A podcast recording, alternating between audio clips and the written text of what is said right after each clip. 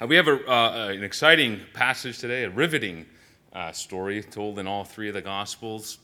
It's a, uh, not, not only one of the, a great passage, just because my oldest daughter happens to have her name from this passage, uh, Talitha or Talitha, uh, as the Aramaic would be pronounced.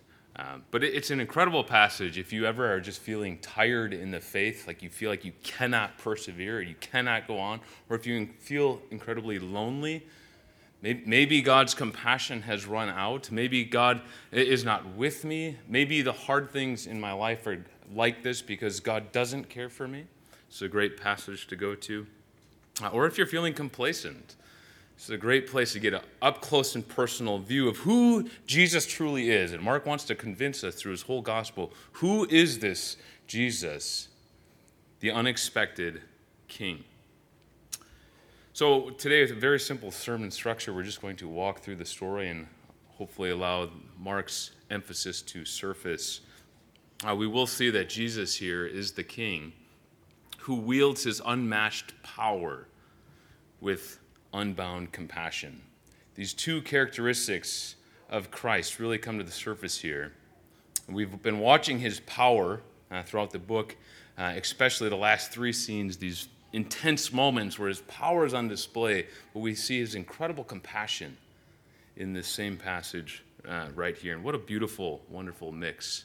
Uh, this is the type of God you want, who is incredibly powerful, unlimited in power, and unlimited in compassion. And that's what we'll see today. I will, we're just going to go through the passage. I'll make a lot of stops along the way. We'll try to fill in some gaps, and then we'll be through. So we'll begin verse 21. Uh, and when Jesus had crossed again in the boat to the other side, a great crowd gathered about him, and he was beside the sea. pause there, just recap where we've just been. Uh, the last two days, you might remember, uh, Jesus was in the boat uh, on this very lake on his way over to Gentile territory for the first time in the book. And on his way over there, you might remember this great storm that had arisen, and the disciples are terrified. They finally wake Jesus up. We're perishing, they say. And Jesus, by the word of his mouth, the storm is calmed. And remember, at the end of that scene, they were terrified. It said that they were full of fear of Christ, of who he was. Here they realize that the only one who can control the wind is God himself, and here he is right in the boat with us, and they're afraid. They're full of fear. And then we saw once he lands in Gentile territory, there he meets the other kingdom, the opposing kingdom of Satan. And this is really what happens at the beginning of the book. Remember, when Jesus comes and proclaims the kingdom of God, repent for the kingdom of God is at hand, then he calls some disciples. The first thing that happens is a confrontation with uh, a demon possessed man, right? This, because when Jesus is bringing the kingdom, the kingdom of Satan is going to oppose it. And so, right when he gets into Gentile territory, the first thing he sees, the first person he meets, is a man possessed by a demon. And Jesus uh, shows incredible authority over him. There's another desperate situation. The people had tried to put shackles on the man, they could not control him, and he was a lost cause until Jesus showed up and cast out the demons. Remember what he did with the demons? Cast them into the pigs, 2,000 pigs, and they all go running off the side. And what happens with the people in, from the town? That same word of fear. They have fear of who Jesus is, his authority, but this time they don't want to get more. They don't want to thirst for more to try to figure out who this man is, as the disciples, who is this man? They say, Get away from us. This is very much the parables coming out. Remember the chapter before is Jesus teaching on the parables. Some, the word will go out to many, the word will fall on different types of soil. Some soil, they will reject it, and what they, little they have will be taken from them. He said, Some will, it will come and bear fruit, and they will thirst for more. And so we're watching this unfold now through the next couple chapters. And so now it's time to go back. Uh, Jesus leaves. He's going back uh, to the other side of the lake, back to Israel once again. And you can just imagine what the disciples talked about on the way back. Perhaps, you know, for the first hundred yards or so, as they look off to the side, what do they see floating next to them? But carcasses of pigs, right? I mean, 2,000 pigs? That's a lot of pigs. They're just floating around, taking the boat right through them. And I, I, would, I would suspect that just keeps all these thoughts of the, the mighty power of Christ. Who is this man? I mean, they could talk all night about the things that they've seen. And perhaps they did. And so as they approach the shore, the anticipation no doubt arises. I mean, what are we going to see next? What is going to happen when we get back to Israel? So, verse 22 then came one of the rulers of the synagogue, Jairus by name. Now, if you think about the disciples getting off the boat with Jesus, the crowd starts coming around, and then all of a sudden it starts parting because you hear this commotion from the, the back side of the crowd, and people are parting, and there he is. I mean, they probably know who this guy is. Jairus? He's one of the rulers of the synagogue. Now, through the book of Mark, remember, who, who are these guys, the, the, the leaders and the rulers of the synagogue? They don't like Jesus. At the end of cha- uh, beginning of chapter 3, remember, uh, Jesus goes into the synagogue and all their eyes are on Jesus. Remember what they're, they're trying to do? They're trying to trap him, see if he'll heal this, this man with the withered hand, remember, on a Sabbath? And Jesus does it. And the end of that passage says, from that point forward, they tried to find a way to destroy him. So they, they know who this guy is. He's, he's been one who opposes Jesus. And he's coming forward. So you can feel a little bit of the tension. Whoa, okay, here we have another confrontation here. What are they going to do now? But the look on Jairus' face is it's different today. There's, there's no gnashing of teeth going on there, no grinding of teeth. There's no anger on his face. That, that, that, that's a look of desperation.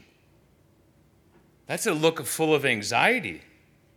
That, that's almost a look of, a, of a, a soldier from the opposing side coming with his comrade to the medic of the other of the opposing army, realizing he has no other hope. My, our only hope to, to help my buddy is, is, is that this medic from the opposing team would help us. I'm out of resources. And there's this angst on Jairus' face as we continue, verse 22. His, here comes Jairus by name. And seeing Jesus, Jairus then falls at his feet and implores him earnestly, saying, My little daughter is at the point of death. Come and lay your hands on her so that she may be made well and live.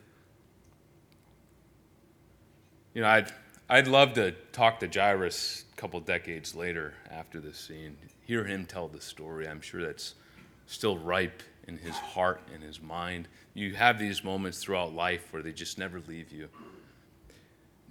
I mean, what brought him from the place of opposing Jesus and then being willing to take on the scorn that's going to come from his friend group, right? The other rulers and leaders of the synagogue, that he would now trade sides and go and, and prostrate himself before Jesus and proclaim that he can help him? What brought him to that point? I don't know. But here it is, realizing I have nothing left. I have no other hope for my daughter who's at the point of death. And the way he phrases that, it's not that she's just sick, she is about to die. I have nowhere else to go. And maybe this man would help me. I don't deserve it, but maybe he would help me. He's the only hope I have. And perhaps there's actually some here today that are like Jairus who have actually been on the opposing side of Jesus. You've been frustrated with God. You don't like God. You don't like your circumstances. And you, you've really kind of held your fist up against God. And yet you're here today to hear the preaching of God's word. What would do that? I, re- I remember uh, when I was 21 or 22 or, or, or so and a drunken state, uh, you know, in the wee hours of the morning, literally raising my fist up towards the heavens. And I don't remember if I said it verbally or not, but I remember, at least in my heart, saying, I hate you. So the, the, the life experiences that I felt like he was responsible for. I hate you. And yeah, what happened? Somehow I find myself going to services with a friend to hear the gospel proclaimed. And if that's you this morning, or anything like that, there's this frustration towards God, you're in the right place. Jairus went to the right place. He's the only Jesus was the only one that could help him, and is the only one that's going to give compassion towards him. Because there, verse 24, Jesus went with him. And the great crowd began to follow him and thronged about him. And if you were in the crowd at that moment, you would feel, you would feel the urgency. You know, Jairus is he's a respected man in the community. He's he's well known. He's got power.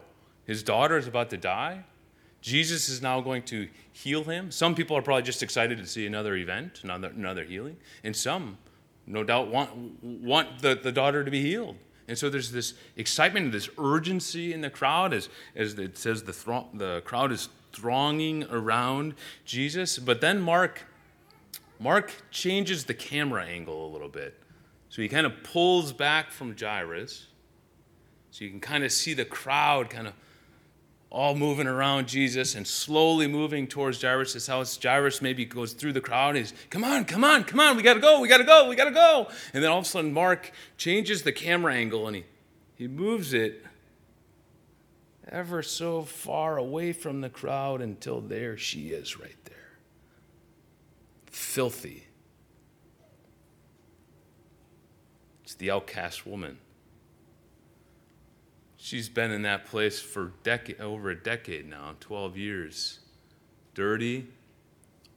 She's one of the untouchables, literally one of the untouchables. Her disease of blood, socially, ceremonially, religiously, you cannot touch her. If you touch her, you are unclean. And so she's left out there alone. And Mark now turns his attention to her verse 25, there was a woman who had had a discharge of blood for 12 years and who had suffered much under the hand of many physicians and who had spent all that she had. And you know what? She was no better, but she rather grew worse. 12 years of this.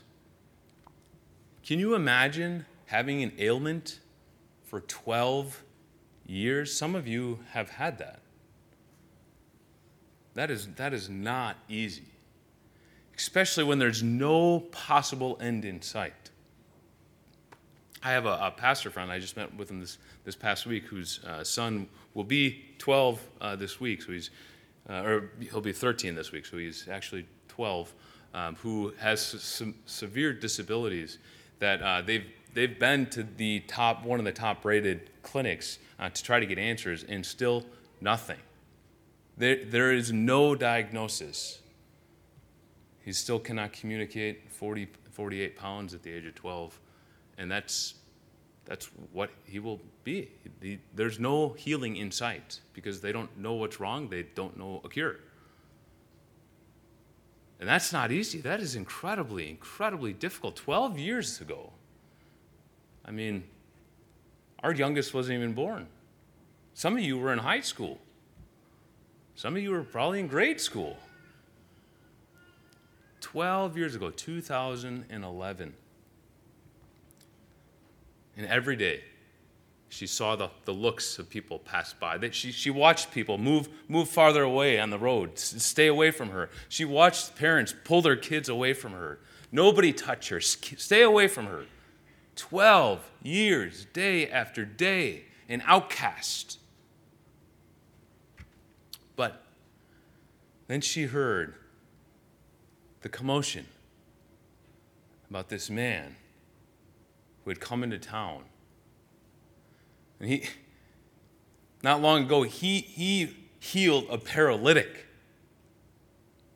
He, he was casting out demons. He took a man's withered hand and made it well again. Here's this man who's going around saying that he is the Son of God. He's the true king of the universe, and he's ushering in the kingdom of God. And maybe, just, just maybe, he can help.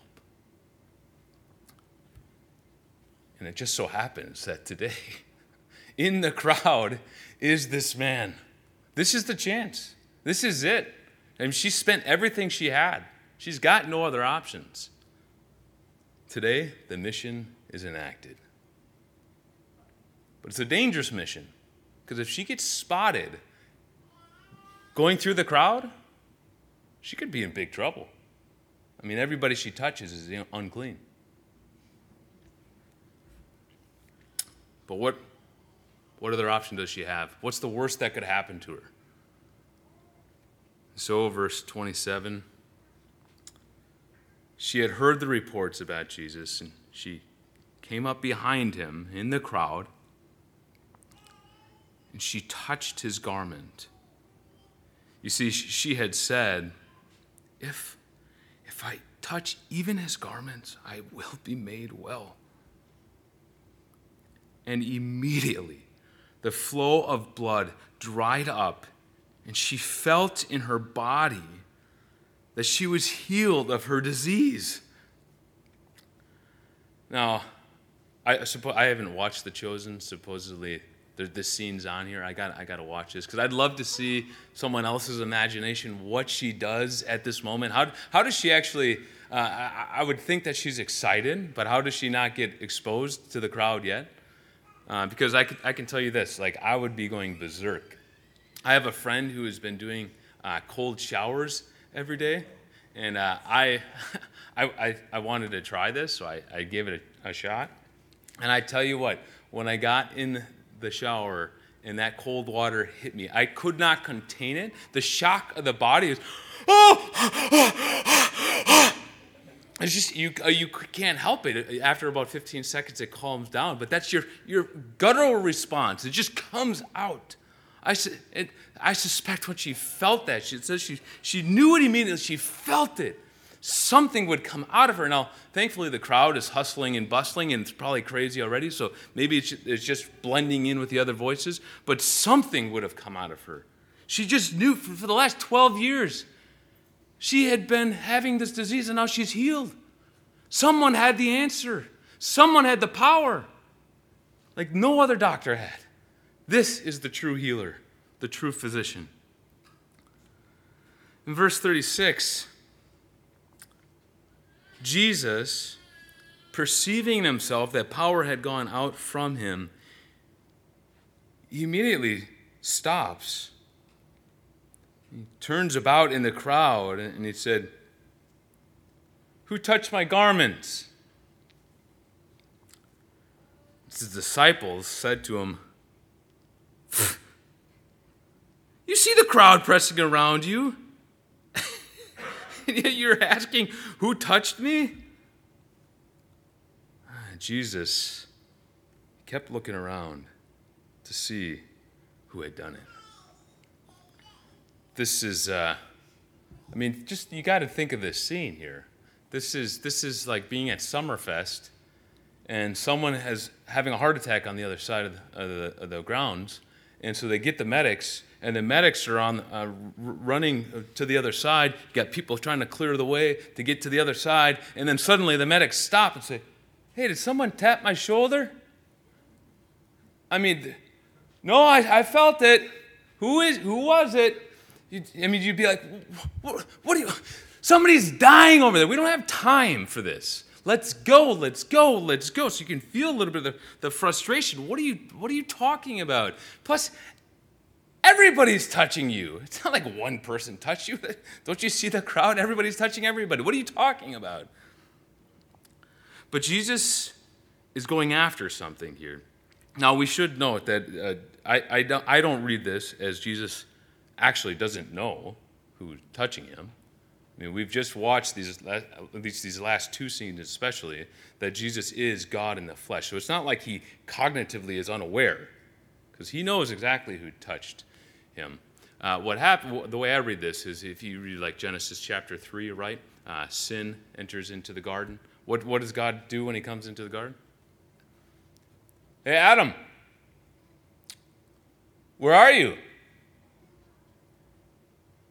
Obviously, God knows exactly where Adam is.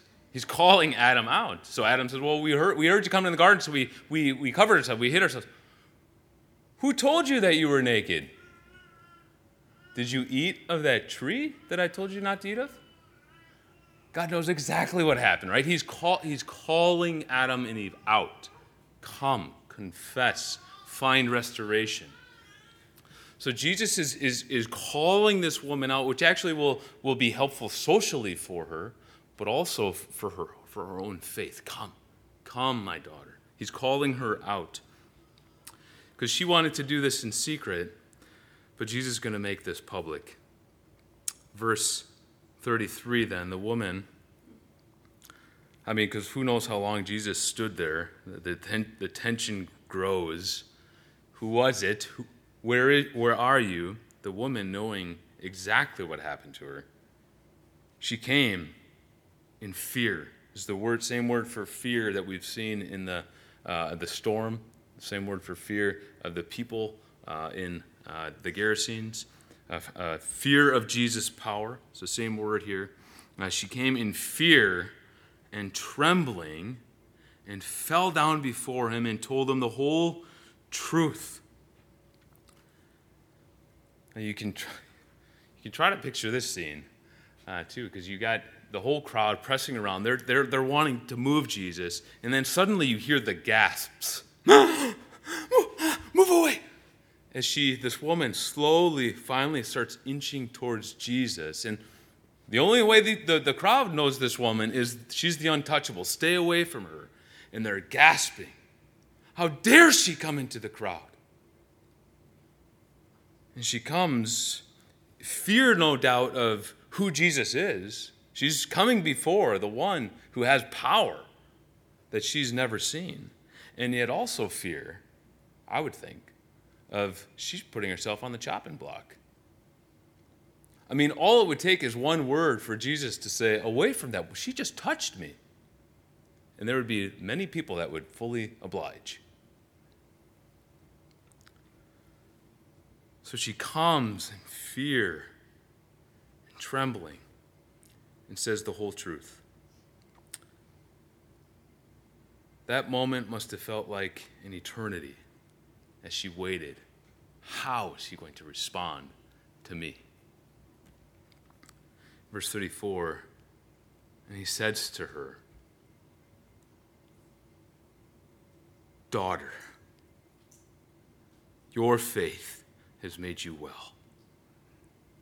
Go in peace. Go be whole and be healed of your disease. Daughter, you remember this, this whole passage started out, started out with Jairus pleading for his daughter. My daughter, my daughter, my little girl is dying. And here Jesus looks at this outcast, the untouchable. That's what you are to me, my daughter my precious little girl.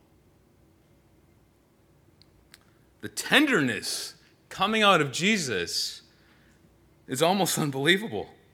Here, here is the creator of all the universe, the one who spoke creation into being, the one who upholds the universe by the word of his power.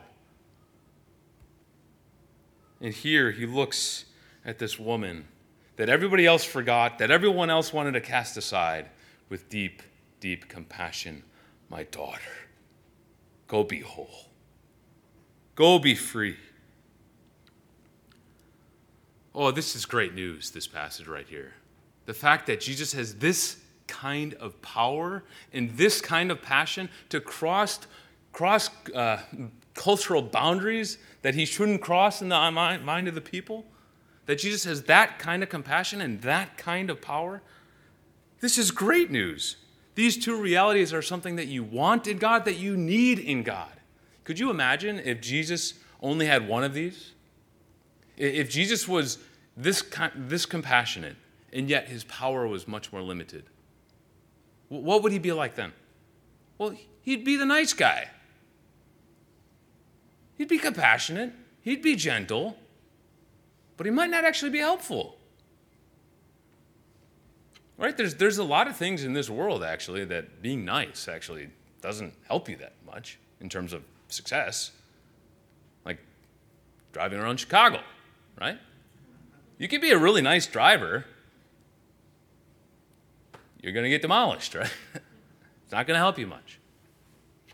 I have a, a, a, friend, we were working on putting together a, a, softball team for a tournament recently, and uh, I, was, I was just trying to get it started, and I had some ideas of, of, of, to do the team, and he just he said to me, he said, you know, I, have, I see a correlation between being a nice coach and winning.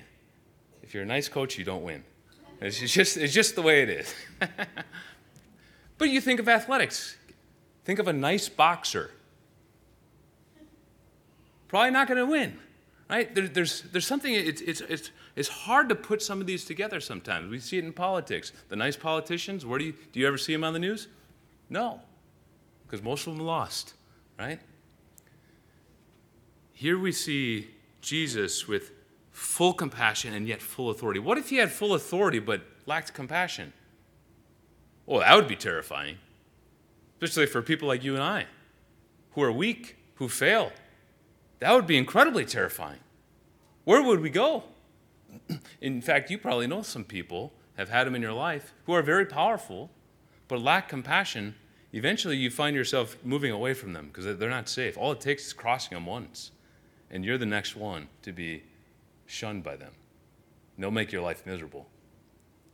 But here, here we have the Lord Jesus, full of compassion, full of power. oh, and I wonder how that statement from Jesus went down to the soul of that woman. Daughter, go in peace. I don't know if you've ever been pulled over for a traffic violation or something. Don't, don't say if you have. I, I, I was a couple years ago. I remember it being pulled over, and uh, it was the, the cop told me exactly what I did. He was totally right. I wasn't paying attention. I did it. And then you have this moment where he's like, okay, give, uh, I just need your license, your registration, and I'll be back. And so now you sit and wait. Uh, and you're calculating the whole time, right? How much is this going to cost? The fine plus insurance. What am I going to tell my wife? this, is a, this is a costly mistake. And then when he comes back, he says, Here's your license reg- registration. Be safe tonight. Have a good night. I'm free? I can go? I mean, and that's just a little traffic violation. Here, here's this woman before the God of the universe, who has the, the unclean touched the clean, who all of society would condemn at this moment, looks at her and says, My daughter, you're free. Go and be full, whole again. Oh, I'm sure that went down deep in her soul. Now, we still have another problem in the passage, though. Verse 35 Mark, Mark has spent now a long time on this woman. Meanwhile, Jairus is, he might have kept still walking or he's, come on, people, let's go. And sure enough, though, verse 35, while Jesus is still speaking to the woman, there came from the ruler's house some who said, Your, your daughter's dead. Why, why trouble the teacher any further? But Jesus, overhearing what they said to Jairus, said to the ruler of the synagogue, Do not fear, only believe. Here, here's our word again fear, the same fear. What I understand Mark's doing here is Jairus now has that fear that other people had had of Jesus' power and that fear is being placed on the situation, the circumstance, the death of his daughter. And Jesus saying, Don't, don't fear that. Believe, which I understand him to be saying, Take that fear and put it in me. Put your trust in me as the one who can do something, Jairus. You saw what I just did. Don't fear that, Jairus. Fear me. Come underneath me. Believe. And here Jesus is is calling out Jairus now to make an incredible walk and public demonstration of faith in Christ. Verse 37. Jesus goes on, but he doesn't allow anyone else to follow except for Peter, James, and John, the brother of James. And they came to the house of the ruler of the synagogue.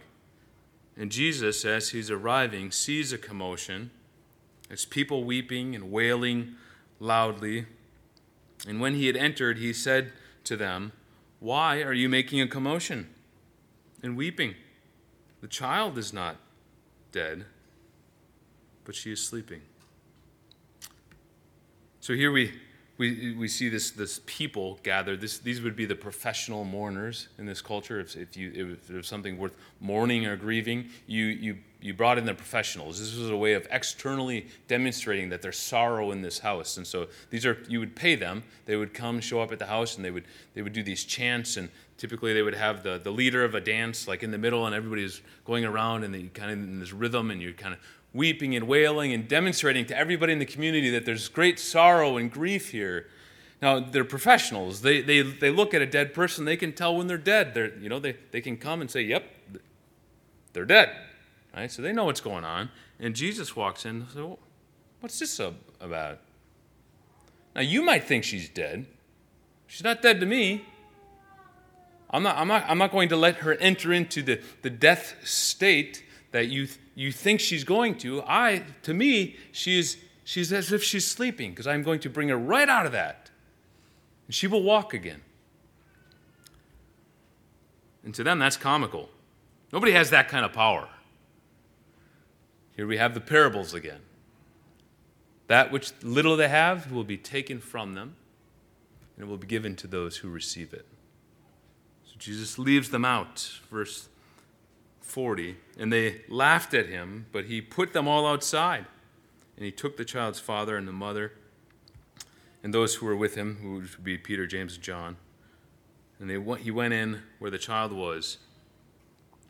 And taking her by the hand, which again would make Jesus unclean, taking her by the hand, said, said to her, Talitha Kumi which means, Little girl, I say to you, arise. Now, again, this is the, the tenderness here is breathtaking. Uh, it's uh, again like this this girl's dead. Jesus would be made unclean by touching a, a dead body. But there he goes, and it's just there, and he grabs it. And then he uses this term of endearment this precious little girl. Get up.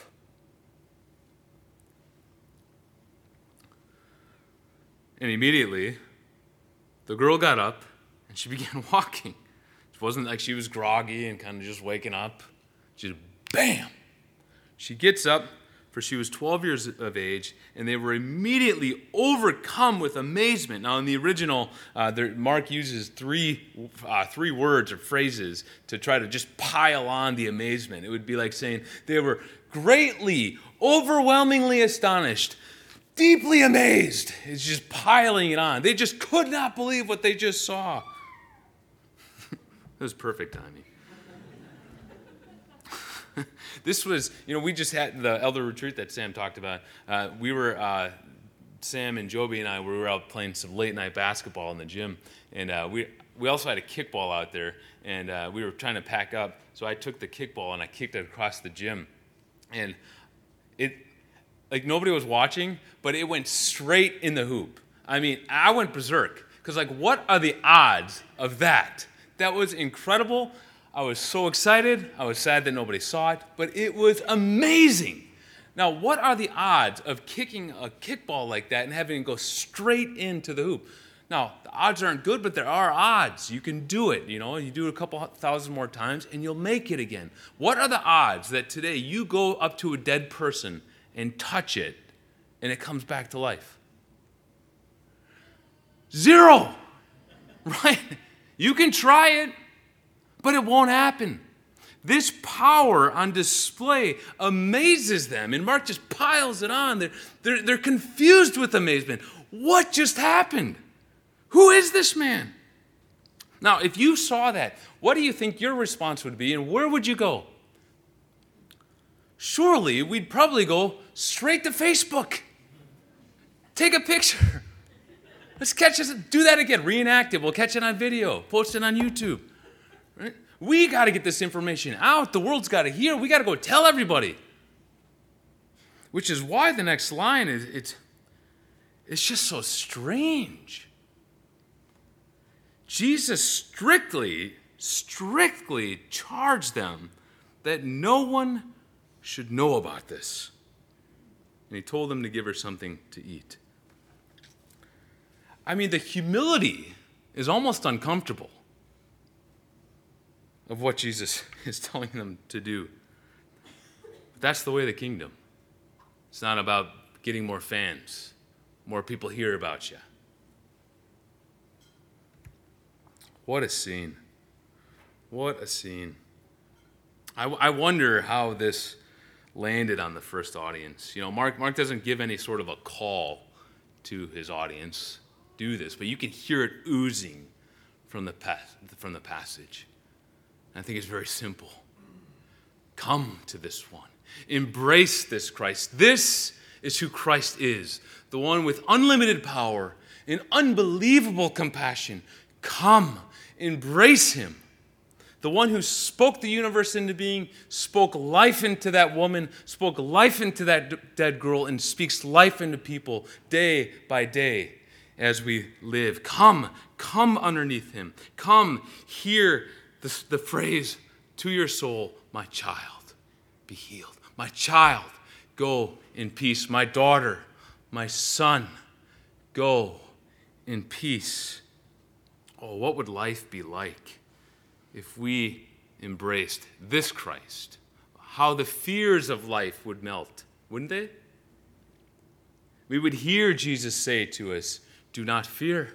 Do not fear that. Only believe. Believe who I am, who I've claimed to be, who I've demonstrated to be. Do not fear that. Do not fear the world. Do not fear tomorrow. Do not fear all that you dread about next week. Believe. Now remember, the first audience is a mixed crowd. We have some churches, most likely, who are in, experiencing incredible uh, pressure, and they need to hear about this Christ, the one who has ultimate authority, that He's in full control. And even if it's not going their way, if they are not healed on this side of glory, it's not because Jesus lacks compassion. Oh, this is the one with absolute compassion, and He has absolute authority. In some churches, we're complacent. The Church of Ephesus, Church of Laodicea. And they need to hear no, you are not just worshiping a, a nice guy. A, a, guy with a little bit of power. This is the God of the universe who calls you into his kingdom to go and be people of the kingdom. Oh, this is great news for us. But with that, we, we need to turn to the Lord's Supper. Where else do we see this wonderful reality of God's power and compassion on display but at the cross in the empty tomb? Jesus coming out of the grave demonstrates Jesus' power over death ultimately in a resurrected body, which he will give all of God's people the power of God to destroy sin and the curse of sin. And the compassion God showed, demonstrated his love for us in that while we were yet sinners, Christ died for us. Oh, the compassion that Christ has for his failing people. And if that's you here today, if you are a follower of Jesus, proclaim him as the King we invite you to the t- table this morning, provided you are striving to walk in repentant faith. Doesn't mean that you are perfect or have everything correct, uh, but that you are looking in repentant faith to Christ. Uh, then we invite you to the table. If you're here this morning and you are not a proclaimer of Christ, you do not worship him as this Christ, the one of ultimate compassion, the ultimate authority, uh, then we ask that you not partake of the table this morning. But if you're here as one of a, fo- a follower of Jesus walking in repentant faith, we invite you to come.